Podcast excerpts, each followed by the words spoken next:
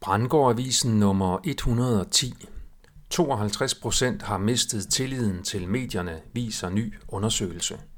Mit navn er Per Brandgård, og det er den 20. marts 2023. De almindelige medier er i krise.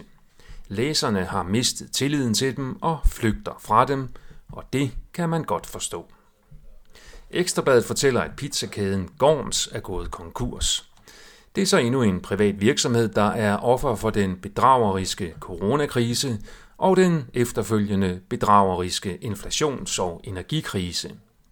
Ekstrabladet forholder sig naturligvis ikke til de bagvedliggende bedrag, da det kræver for meget tænkning af deres journalister og læsere. Avisen, der engang turer, hvor andre tide, bringer dog en fornuftig demonstration for retten til, at vi kan bruge vores kontanter, som vi vil, uden at banken skal snage i det. En revisor hævede for nylig en stor mængde kontanter i banken, og da han blev afkrævet svar på, hvad han skulle bruge pengene til, svarede han øl, fisse og hornmusik. Og så røg han ud af Spar Nord som kunde efter 25 år. Apropos vores penge, så forlyder det fra andre kilder, at den globale sionistiske magtelites mål om at indføre CBDC, Central Bank Digital Currency, hastigt rykker tættere på implementeringen. Der er mange gode grunde til at protestere mod det nye økonomiske system og for bevarelsen af kontanter. Steigan citerer Summit News, der beretter om en meningsmåling udført af Gallup og Knight Foundation – der fandt, at kun en fjerdedel af amerikanerne har en vis grad af positiv holdning til medierne. Det er den laveste andel, der er registreret på fem år. Mere end halvdelen, 52 procent af deltagerne i undersøgelsen, svarede, at de ikke tror, at nyhedsorganisationerne har folks bedste på deres agenda. Ekstrabladet skriver, at, og jeg citerer, kritik af sex med unge haitianske piger praller af på Jørgen Let, der den dag i dag ikke fortryder noget. Citat slut. Den fornyede kritik bliver blandt andet fremført af transkvinden Maj Lifshitz. BT har skrevet om forfatter J.K. Rowling, der ikke fortryder transfobiske kommentar.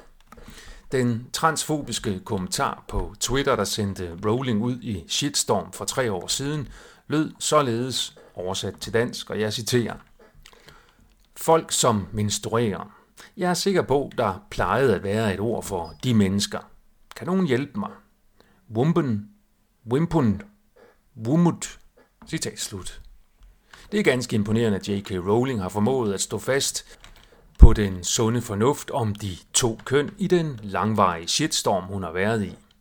Det er samtidig imponerende, at pressen aldrig formidler kritik den anden vej, og påpeger det vanvittige i at påberåbe sig ret til på alle områder og niveauer af samfundet at blive opfattet som kvinde, selvom man reelt er en mand, der lider af kønsdysfori.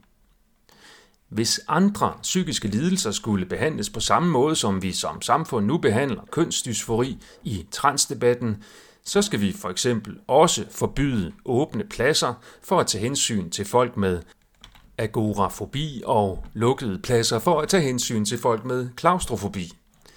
Det ender hurtigt med at blive ganske umuligt og konfliktskabende at forsøge at indrette samfundet baseret på accept i stedet for behandling af borgernes forskellige indbyrdes modstridende psykiske lidelser.